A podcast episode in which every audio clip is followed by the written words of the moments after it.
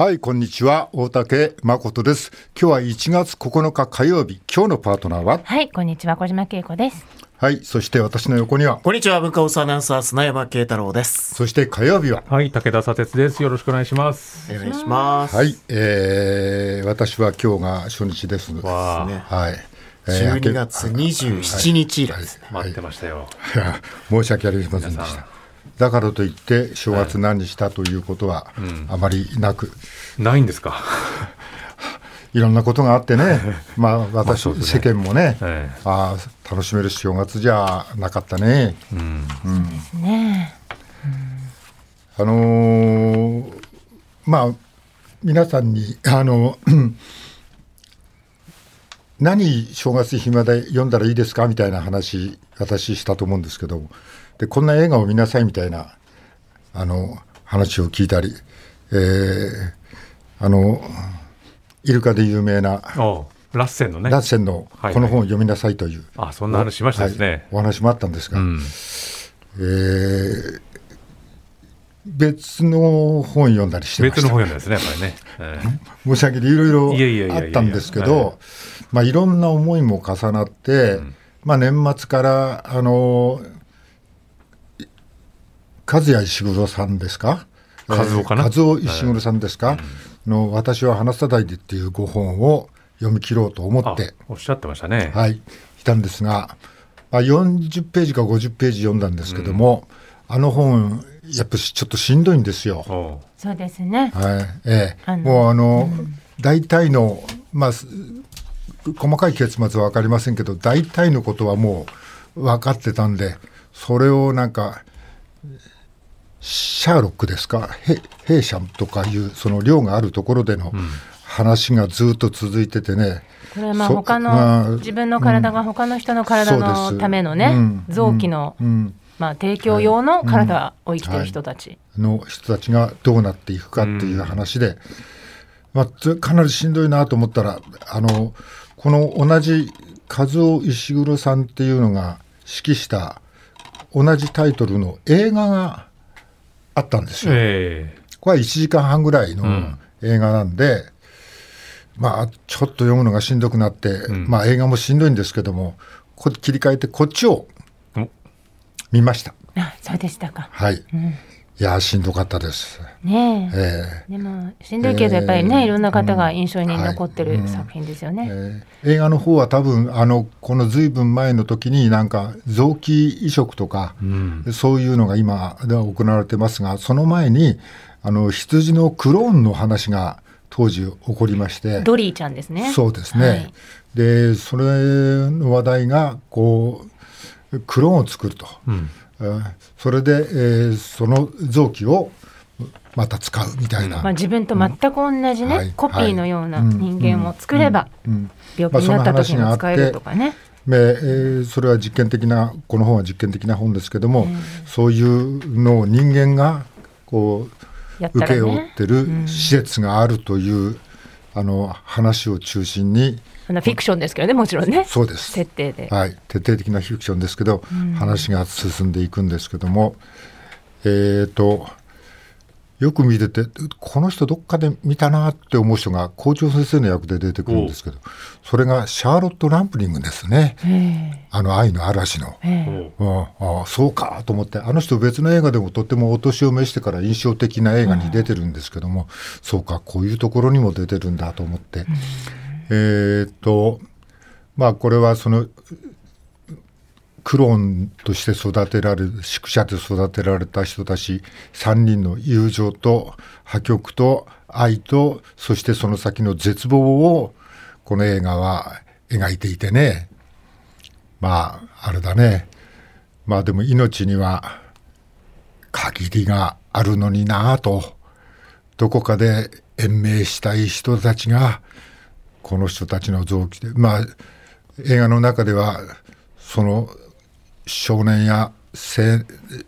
あの少女たちが、えーその史実を何回か、まあ、3回ぐらい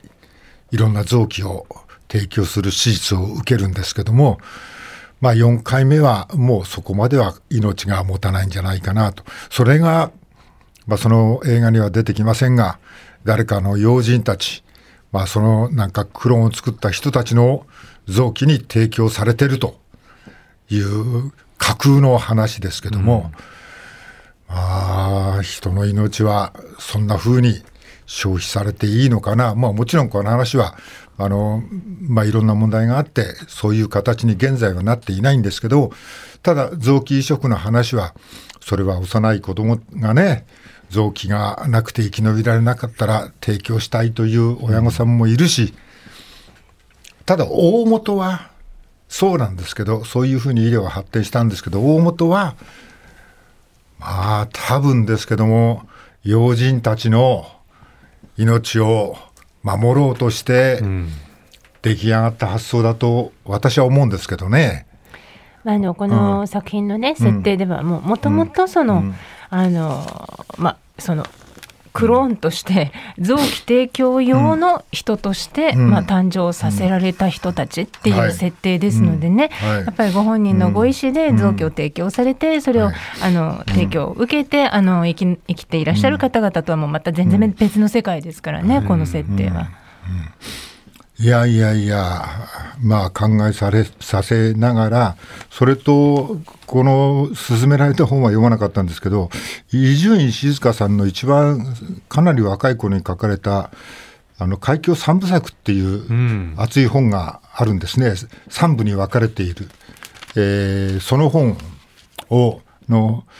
順番間違えて第2部から読んじゃったんですよね。はいで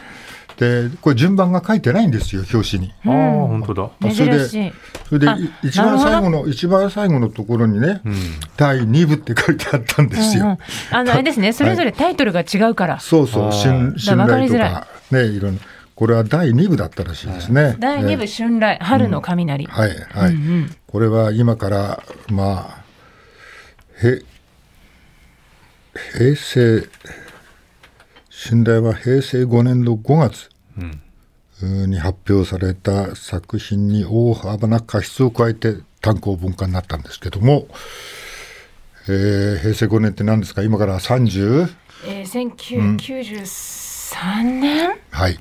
93年かもしれないですね、うん、何年前ですか？今から。今から30年前。そのくらいですよね。でねこの本を読むんですけどもで伊集院さんは数か月前にお亡くなりになってるわけですよ。まあいろんなね昔の川端康成とかみんな亡くなっちゃってるから、うん、まあそうなんだそうなんだとは思うんですけど俺がこの本を読むっていうのは結構直近の伊集院さんのことがあっての話なんでまあもう伊集院さんも生きてらっしゃらないわけではい、でこの本が読んでいくとなんかこう死者からのあのメッセージ、うん、死者からの言葉のようにも私には聞こえてくるわけですよ。まあ、現存してまあ、このほかには桜木志乃さんの紐とかいう本も読んだんですけども、まあ、それはまだご存命していらっしゃると。で、亡くなると。で、亡くなってから時間が経って、まあ、いろんな方の本を読ませていただいたりするんだけど、この伊集院さんが直近だっただけに、なんかこう、あの、ついこの間まで生きてた人の30年前に小説をね、読んでると、本当になんか死んだ人の声が聞こえてくるようで、そうでしたか。それと、うん、その私を話さないでって。世界がね。世界が私を話さないでの方は何を言ってるかっていうとその後の対談か何かでこの和尾石黒さんですか、はい、の方がね記憶とは死に対する部分的な勝利であるっていうふうなことをおっしゃっています。まあ、ちょっと固く難しい言葉ですけどもなんかこう思い出は記憶はその人の中だけで生きていると。伊集院静香さんは私の中では生きていると。いうような意味合いがあるのかなというふうにちょっと思いながらそれとこの正月に起こった事故と震災ともう重なってて結局私はどこに旅するわけでもなく、ずっとうちにいたわけですが、まあ、テレビでいろんな人が死んだりな、ね、うん、えー、傷ついたり、まあ、心がやられたりしてて、一つだけこう気になったニュースがね、まあ、その中にあって、一家団らんの正月を迎えるはずだったご家族が、穴石川県のこの穴水町でいいんですか？穴水町、ね、穴水町に集まって新年を迎えようとしてたところに災害が起こって、地震が起こってこのお父様52歳のお父様だけは仕事の都合でそこに遅れていくわけですけどね、えー、新聞か何かにはその家族の集合写真が載ってるんですが、まあ、全員の安否が不明だと、いまだに見つかってないっていうので、まあ、過酷なことをこのお父さんに、泣き崩れるお父さんにインタビューをしてたのをテレビで見たんですが、まあ、ねまあ、それでもお父さんは伝えたいことがあるようで、懸命にお話になっていましたけど、まあ死ぬんだなと、あのこの信頼の中にねユキコって女の子が出てくるんですけど、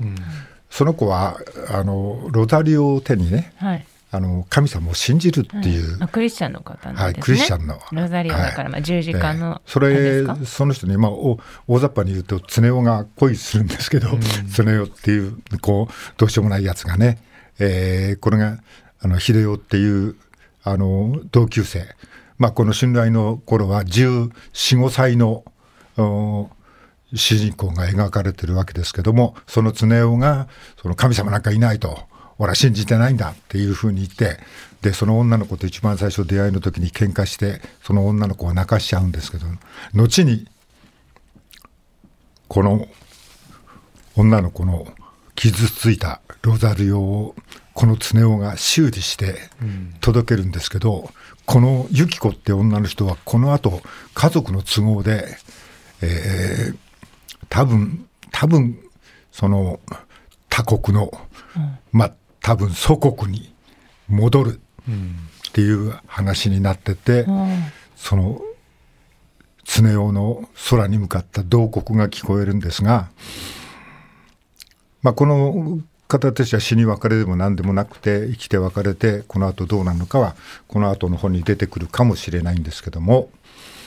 まあまあねそんなのを見てるとこのああ私はもうこの年で74にもなってまだ生きてるわけですけども。どうするべえと。年末年始はあの、うん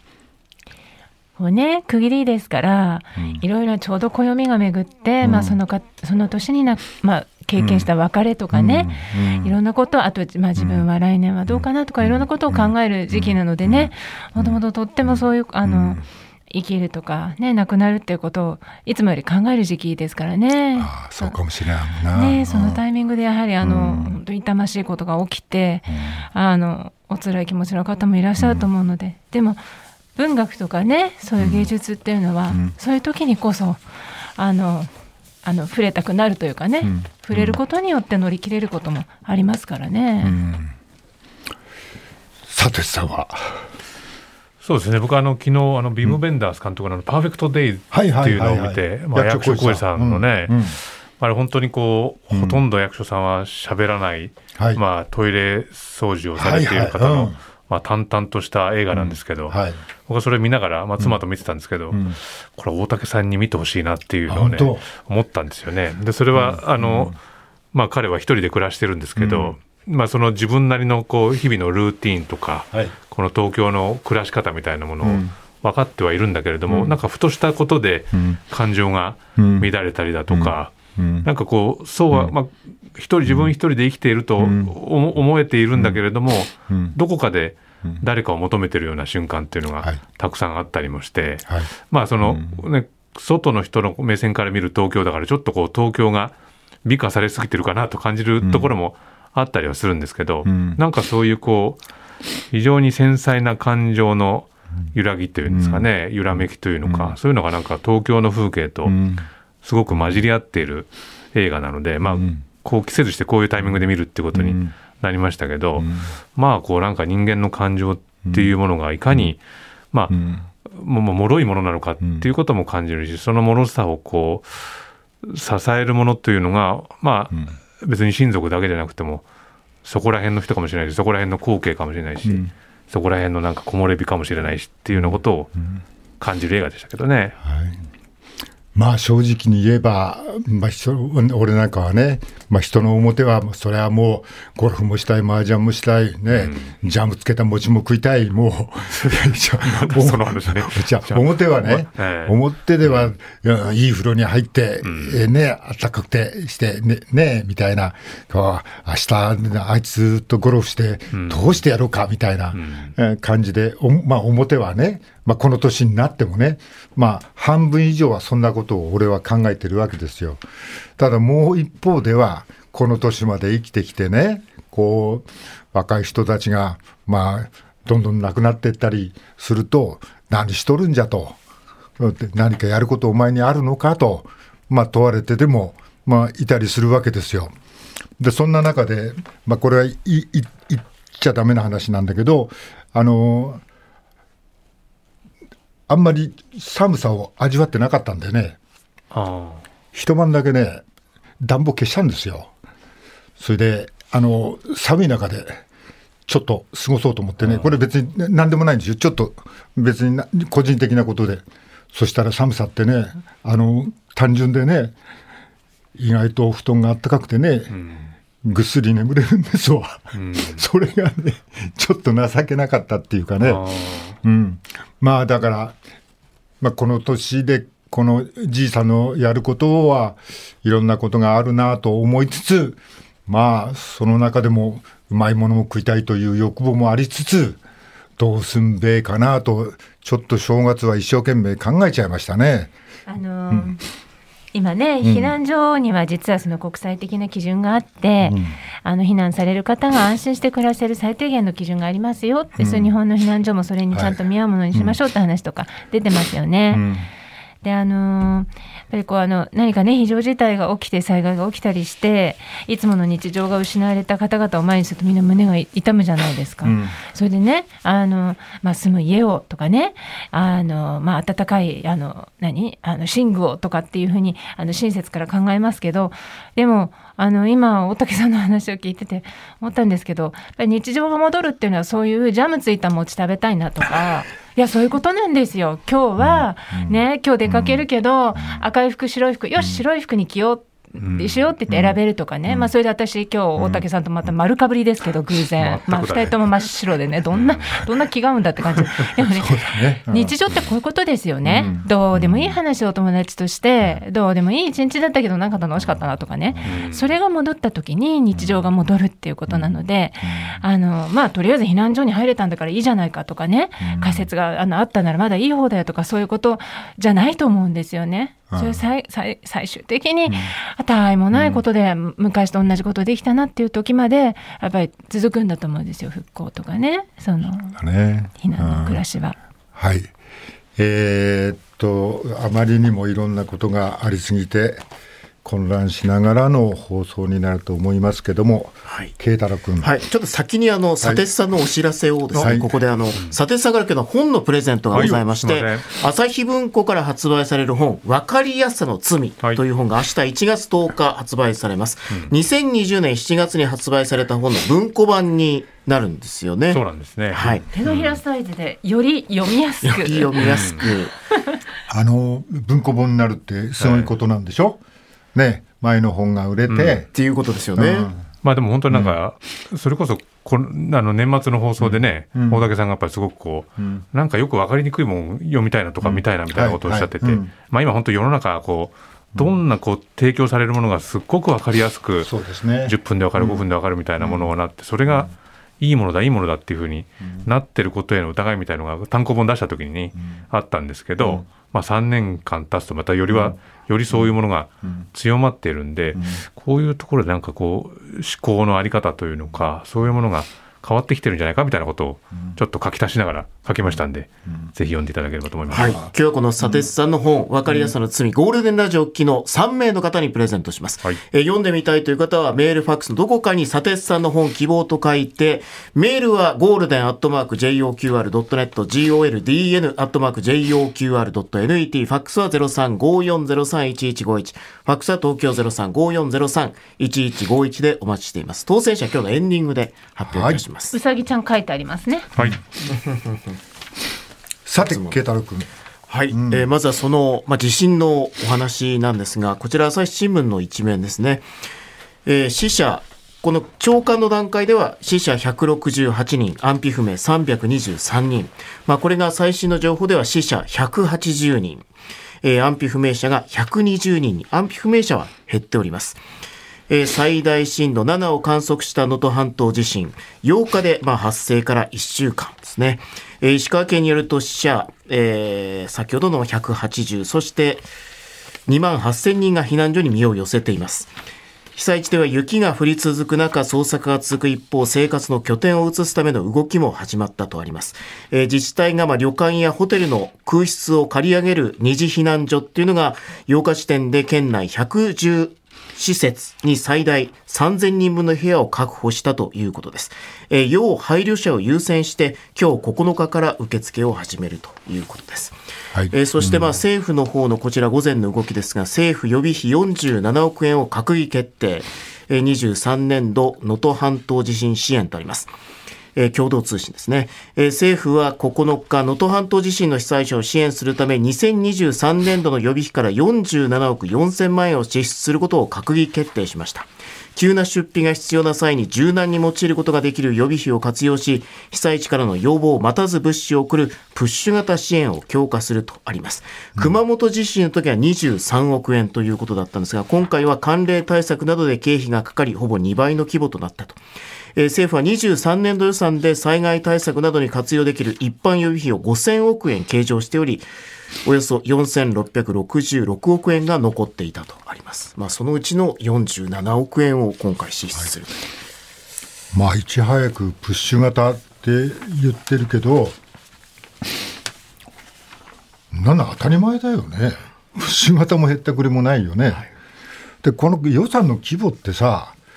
えー、47億、はい、をするって言ってるんだけど、あの万博の屋根つくのが確か350億だったなと俺、そうですね。木造リングね、うん、思って。そその他の被災地と比較するよりもそれと比べた方がちょっと分かりやすいなと思って。それにしてはちょっと少ないんじゃないのみたいな気がしてるんですけどね。まあもちろんここからまた増えていくんでしょうけれどもね、はい。うん、でもこのそもそもこの閣議決定というのが、はい、まあこれ今日だったと。で、うん、会見したのが、まあ木曜日だったんですよね。はい、多分その翌日も当然稼働日だったんで、なんでこのわざわざ週をまたぐんだっていう議論もあったんですけどね、そういうところでやっぱり、あの素早い、もっともっとあの対応、素早くできたんじゃないかっていう声は上がると思いますけどね。国会議事堂なんであって作業着着てるんですか？なんでなんでしょうね。うん。あの、ちょっと意味わかんないんですけど、ね、私には理解できないんですそこからどっかに行くのであれば、あらかじめ来てくないヘリコプター乗ってどっか行くとかね、うん、被災地のどっかに行かなくちゃいけないとかって緊急な課題があったりするんだろうね。うんわかりますけども。そうですね。うん、それ与野党問わず来てますからね。来てますね。うん。ああどういうメッセージなんでしょうね、あれはね。ある人はあれですよね、新年会に3回も顔を出してたんでしょ？そうですよね。ね、うん、それとのバランスがよくわからないなっていうのと、まあ、テレビのニュースで見る限り、現地では、ビニールハウスと。うん、ビニールハウスを悲惨あのあの避難場所に入れない。はいだからビニールハウスに住んでると。まあ、これ、朝日新聞の今日の一面もそうだったんですけど、はい、ハウスに20人と、うん、石川県輪島市では自宅が倒壊した被災者が農業用のビニールハウスで避難を続けていると、うん、雪の影響で雨漏りがする中、4台のストーブで寒さをしのいでいるが、夜に気温が下がると暖を取るのが難しいという、うん、現在は20人ほどが避難している。ハウスを所有するまあ、坊さんという方は雪の重さでハウスが倒壊しないか怖いと。まあ、こういうのが朝日の一面に今日載っています。はい、私の見ていた他のニュースでは近頃思うことは、まあ、あの前みたいにあの震災になった時にあの避難所をねカメラが自在に入って、うん、まあそのプライバシーをもなく映すみたいなことはやってないと思うんですけどもそこはそれでいいなと思うんだけどもけども避難している状況をねまあカメラはぼかしても何でもいいですけど、ちゃんと伝えないでカメラが入らないって状態は何なんだとちょっと思うんですよ。やっぱりそこは、まあ分かってる範囲で言えば、まあ段ボールをね、ちょっと重ねたり、まあプライバシーもへったくれもないですよね。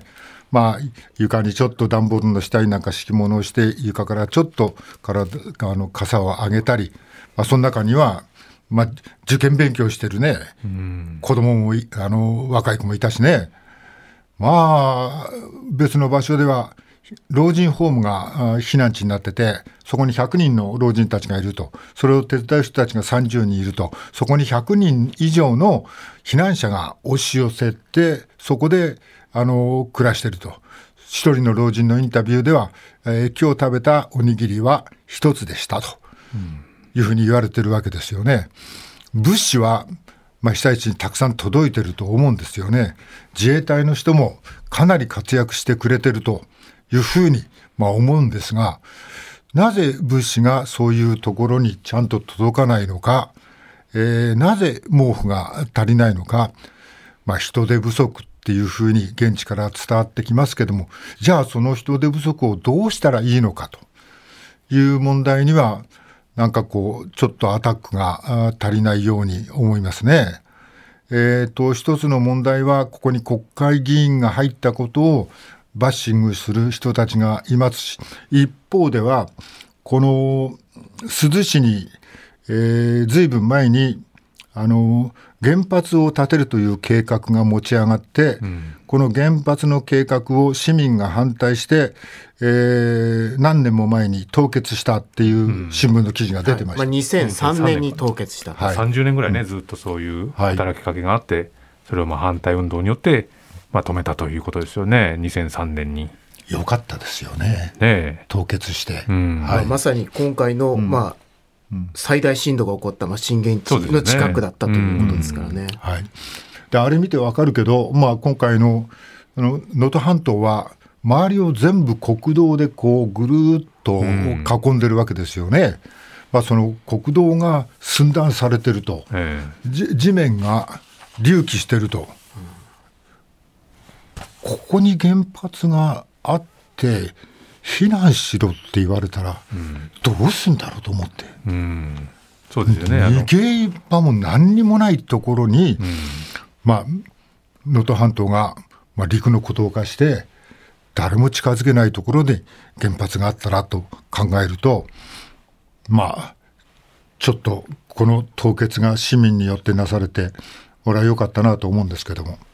まあ、志賀原発のねある場所を考えても、はい、志賀原発もありますね、うん、そうですね。そ志賀原発で何かが起きた場合志賀原発よりも、まあ、半島の、えー、先端に向かった地域に住んでる方々は、本当にあの身動きが取れなくなる、ね、うん、そこから出ることができる、うん、海から逃げるしかなくなるっていうのもね、あの今回改めて、本当怖かったですよね。救助を求めようにもね、電話もつながらないっていう意味ではもう、SOS も出せないっていう状況ですね。誰もそこにたどり着けなくなってしまうし。原発の再稼働計画とかそういうのに原子力規制委員会がいろんな規制を求めていろんなことをクリアして再稼働させようとしてるんだけどこれに避難計画っていうのはなんか別立てなんだって？入ってないんだって？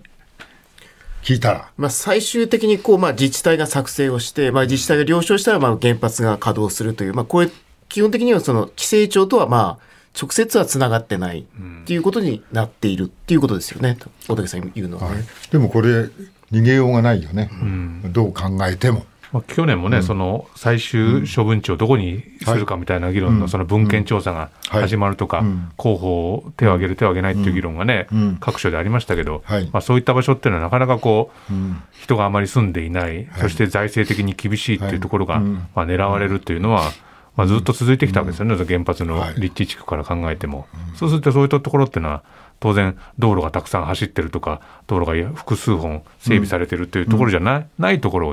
がターゲットにされてきたっていうのが、まあ、今回ね、その、まあ、鈴原発というのは、まあ、出来上がりはしませんでしたけど、まあ、ずっとそういったところに作ろうという働きかけがあったっていうことと、まあ、照らし合わせるとですね、あれ本当にぞっとしますよね。はいあの今度の能登半島地震で現地にメディアがたくさん入ってると、うん、でメディアからの報告を私たちは受けてます。一方、国会議員の人たちは、ここになんかこう、なんかこう、現地の迷惑になるから行くなみたいな、不分率みたいなものができてるって聞いてますけど、ちょっと私は意味がわからないんですけど、国を代表する人たちが、現地を見ないで何をするんだろうと。現地には僕たちのわからない、ここにいてはわからないことがたくさんあるはずですよね。うん、それを調べて報告してあげると。それが、あの、渋滞を引き起こして、庶民の迷惑になる。まあ、なんだって行く手段はありますよね。それで本当にその渋滞が起こったのか、誰か見たのか、うん、私は分かりませんけども、現地に入って取材して市民たちの声を聞いて足りないものを迅速に支給しようと一生懸命やろうという国会議員が何人もいて私はいいと思うんですけどね。うん。まあ、これだけ今こう全体像が伝わっていないときには、やっぱり複数の情報を得るっていうことが大事になるわけですよね。はい。うん、まあ、そういったことをやろうとしている、うん、まあこまあ、現地に入った議員に対して、はい、まあ、例えばこれ、日本維新の会、音喜多政調会長がですね、SNS で、これ、まあ、れいわ新選組の山本太郎氏のことについてだと思うんですが、あの現地を回った国会議員から上がってきたレポートが、これ、まあ、山本太郎議員が、まあ、こういうことが今求められてるっていうのをばーっと長い投稿されたんですけどね、それに対して、ことごとく政府や県知事関係者がすでに把握済みの情報ばかりだったという事実は、しっかりと後世まで語り継いでいくべきだ。何やってんだよ、本当にっていうふうに書いてるんですよね。ひどいな。これって、じゃあそのなんだ、その、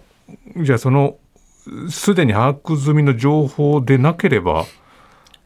って、行って情報を得てこいってことなのかとか、うん。じゃあ本当にそこに書かれたレポートがすべて把握されてたことなのかっていうこともわからないし、うん、そうですね、非常にこうなんていうか、うん、あの行動に出た人を非常にこう軽んじる言い方だなというふうに思ったんですけどね。災害時にね、であの現地のあの自治体の方は本当に大変だと思うので、それこそあの平時の時から、災害が起こっていない時から、あのまあ物理的にその道で入れなくなることもありますからね。だから現地の情報が、その、まあ、国会議員に確実に伝わるような、まあ、仕組みを作って、で、それ、まあ、例えば練習をするとかね、うん、ってことをやっておくことも必要だと思うんですよ。それをやってないから、とりあえず行ってみなくてはわからないっていうふうに、こう、善意から思う方もいると思うし、でもそれによって現地がね、ね混乱する場合もあると思うので。うん、まあね、そうだけど、うん、前のなんかどっかのね、議員の人がね、現地を訪問するときに、長靴も履いてなくて、革靴で行って歩けなくて、その現地の人におお、おんぶされてね、あの視察したみたいな映像が流れたり、あの市民たちから別の場所ですけども、うん、もう、もう帰るんですかって声かけられたり、いろんな議員の人たちがいましたよね。まあ、そういう人たちはちょっと論外ですよね。うん、そういう場に行くときに。そこは分かって、その上で現地がどうなってるか伝える、何が足りないか、やっぱし自分の目で見て伝えてくれる議員の人がいてほしいなと私は思っております。さあ、今日も始めましょう。